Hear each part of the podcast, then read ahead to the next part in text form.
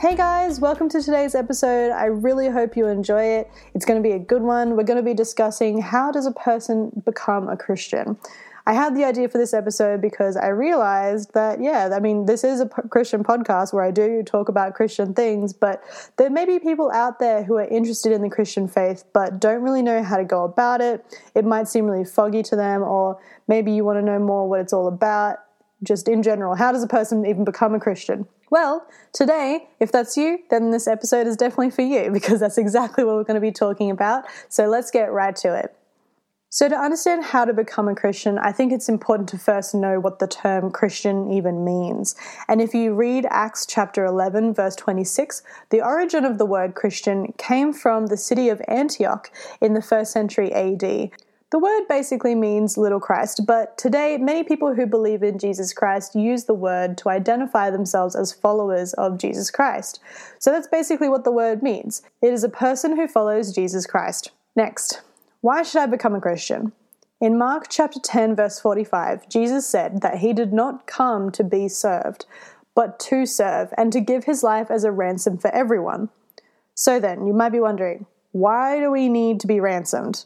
The idea of a ransom is a payment that must be made in exchange for the release of a person. You'll normally hear this word when there's a kidnapping, for example, and when someone is kidnapped, they're held prisoner and they won't let that person go until a ransom is paid for the person's release. So Jesus paid our ransom to free us from bondage. But bondage from what? Bondage to sin and its consequences. Humanity is plagued with sin. In Romans chapter 3 verse 23 it says, all of us have sinned and fallen short of God's glory, and therefore worthy of judgment from God. If you don't know what sin is, it's described as breaking God's law or a rebellion against Him. Sin started with Lucifer, and he was one of the most beautiful and most powerful of all angels. And he wasn't content with his position. He wanted to be greater than God, and that was his downfall, his pride. And that was the beginning of sin. Later, he was named Satan, and he brought sin to the human race in the Garden of Eden, where he tempted God's first man and woman, Adam and Eve, with the same bait You will be like God. And if you read in Genesis chapter 3, it describes Adam and Eve's rebellion against God and his command. And since that time, sin has passed down through all the generations of mankind, and we, as Adam's descendants, have inherited sin from him. When Adam sinned, his inner nature was transformed by his sin, and it brought about spiritual death. And spiritual death is a separation from God. That's why when we're born into the world, we're not automatically aware and praising God for all that he has done. We've all been separated from God and from His love because of sin. Now, a lot of people don't like this word, sin, or being called a sinner, because it does sound depressing. But in proper terms, the word sinner isn't a moralistic designation or judgment, but it's actually a relational word, meaning you're a sinner not based on your morals. It's a word that's used to describe how do we relate to God. Everyone who is separated from God through sin is a sinner. Sinner defines the broken state of one's relationship with God. So sinners are those who have broken God's law. But why should we even care so much about God's law? Why should we even submit to God's authority? Why does it all matter? Some people have no problem with this, and some people struggle with this or reject it entirely. And these responses usually have something to do with a person's early experience with authority and figuring out who should we believe, and it's really difficult if we're filled with doubt. I just want to say in this moment that biblical faith is based on knowledge, not blind obedience like some people think. In Colossians chapter 1 verses 9 to 10, the apostle Paul says, "And so, from the day we heard, we have not stopped praying for you, asking that you may be filled with the knowledge of His will in all spiritual wisdom and understanding, so as to walk in the manner worthy of the Lord, fully pleasing to Him, bearing fruit in every good work, and increasing in the knowledge of God. So, the more we know, the better able we are to walk by faith. Dealing with doubt is a part of what it means to be mature in the faith. It takes courage to doubt. But the most important thing is this rather than just giving up, you should be specific about what is bothering you and you should gather the will to look for the answers. Learn to doubt your doubts so that it will not overpower anything else in your life. Learn to doubt your doubts so that they won't overpower everything else in your life. Okay, so going back to the question why should we submit to God's authority? Why should we care so much about His law and all that stuff? Well, His law is written in the Bible. The Bible is very, very, very important to Christians. The whole Bible, complete with stories and poems and wisdom and prophecy, it's not just full of rules. And it isn't primarily about us either. It's about God and what He's done and what He's doing and what He will do in the world and for all of eternity. It is from God to humans, and studying it directs us to the world God both created and redeemed. It allows us to live wisely, and that's why it's a compass. It isn't a rule book, it's a compass. so, if God makes himself known through the Bible, and if the Bible is true, then obedience to what the Bible says is of the most highest importance. I can go through this in more depth in another episode if this genuinely is interesting to people, but I'm just going to keep moving on from now. So Jesus paid our ransom, and he did that by dying on the cross for us. 2 Corinthians chapter 5 verse 21 says, he made the one who did not know sin to be sin for us, so that in him we might become the righteousness of God. Okay, so how could Jesus' death sufficiently pay for all of our sins? This was because Jesus was God in human form. God came to earth to become one of us so that he could identify with us and die for our sin. John chapter 1 verse 1 and then later in verse 14 says, "In the beginning was the word, and the word was with God, and the word was God." The Word became flesh and dwelt among us. We observed his glory. The glory is the one and only Son from the Father, full of grace and truth. So, since Jesus was God in human form, his death was incredibly valuable and it was enough to pay for the sins of the world. While Jesus was on earth, he didn't sin, and the, since the wages of sin is death, having someone who never sinned die for everyone who has sinned was enough. Then in the Bible it says that Jesus was to raise from the dead after three days, and when he did rise again, it demonstrated that his death was sufficient enough, and it was a sufficient sacrifice because he had truly conquered sin and death. I know that there are plenty of questions that may come up from this, like why should I care about God's authority? Does the Bible even mean anything? What is the Trinity? How can we believe in the resurrection? And so much more. I completely understand.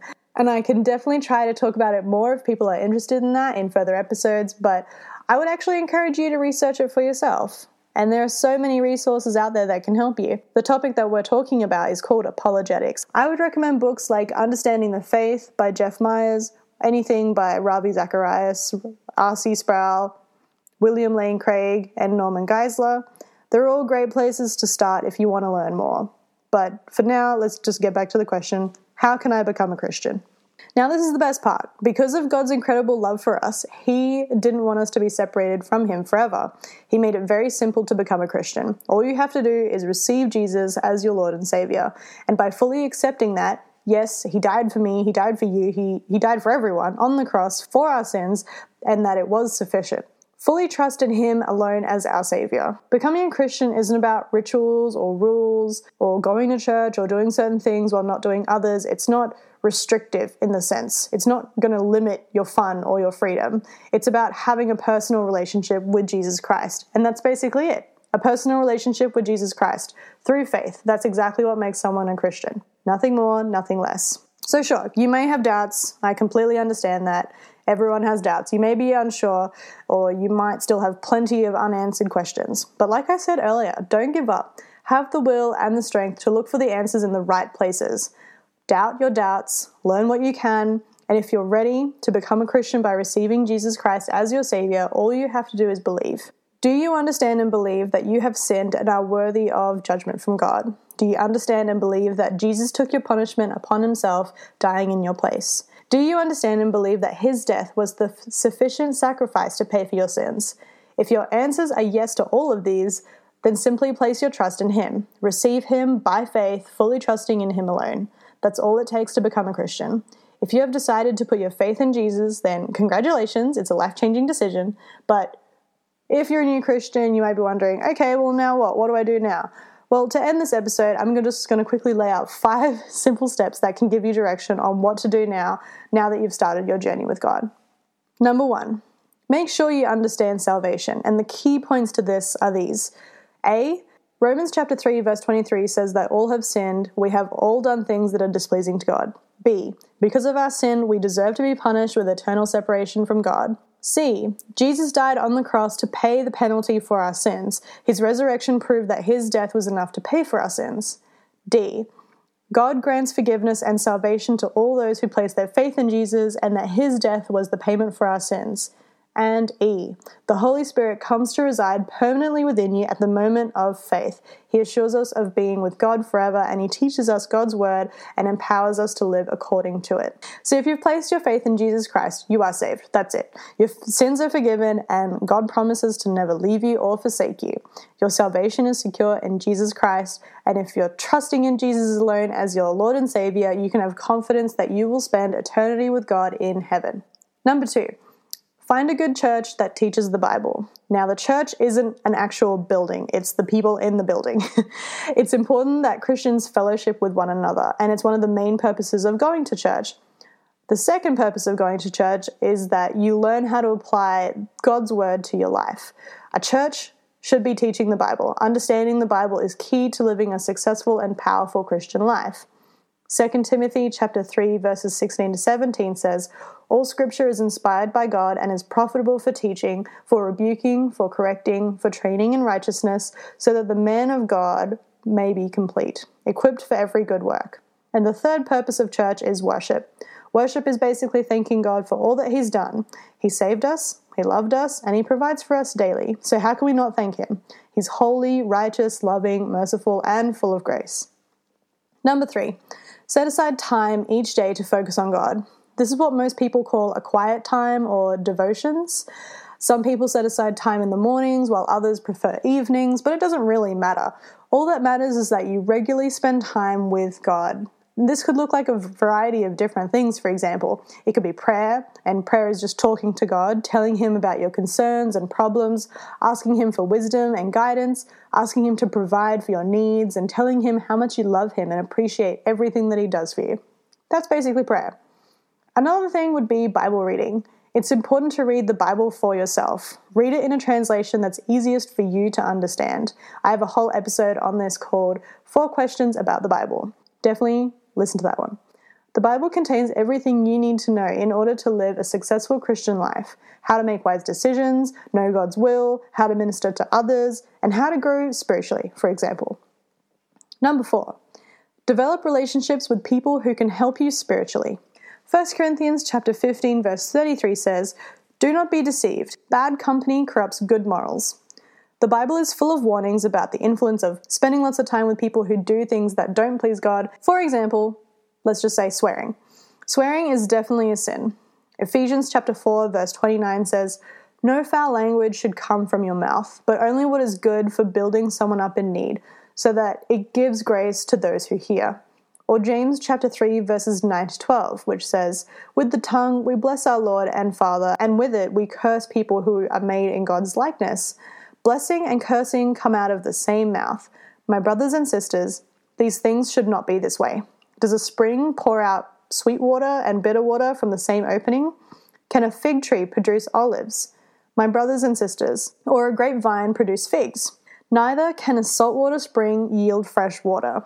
So, from that, we should know that Christians shouldn't be characterized by foul speech. Our speech will always indicate what's in our hearts. So when we swear, we're giving an evidence of the sin that might still be in our hearts. When we put our faith in Christ, our hearts are transformed. So our speech should reflect the new nature that God has created within us. So by hanging out with people who swear a lot, it might rub off on you and you might find that you might start swearing a lot too. That's why it's important to surround yourselves with other people who love the Lord and are committed to Him. It's important to have people around you who can help you and encourage you always. Lastly, number five, be baptized. To baptize means to immerse in water. It's the biblical way of publicly proclaiming your new faith in Christ and your commitment to follow him. The action of baptism illustrates being buried with Christ and then Christ's resurrection. Being baptized is identifying yourself with Jesus' death, burial, and resurrection. Baptism, though, isn't what saves you. Baptism doesn't wash away your sins, it's just a public step of obedience, publicly telling everyone of your faith and your commitment to Jesus. Okay, that's it. I tried to breeze through those five steps as quickly as I can. I hope this episode is somewhat uh, helpful. I hope that it does actually explain how to become a Christian, how to get started on your journey as a new Christian. And yeah, just remember they're not a list of requirements in order to become a Christian or how to stay a Christian. Ultimately, you have been saved by grace through faith, apart from any works of your own. You can't work your way to heaven. You can't do certain things in order to get to heaven. God started the work in you and He promises to finish it. All you need to do, bottom line, is just put your faith in Jesus. Believe that He died for you, and that's enough. So I pray today that God blesses you as you continue to mature in faith. And I hope that you'll have a faith filled, wonderful, joyful week, and I will see you next time. Bye.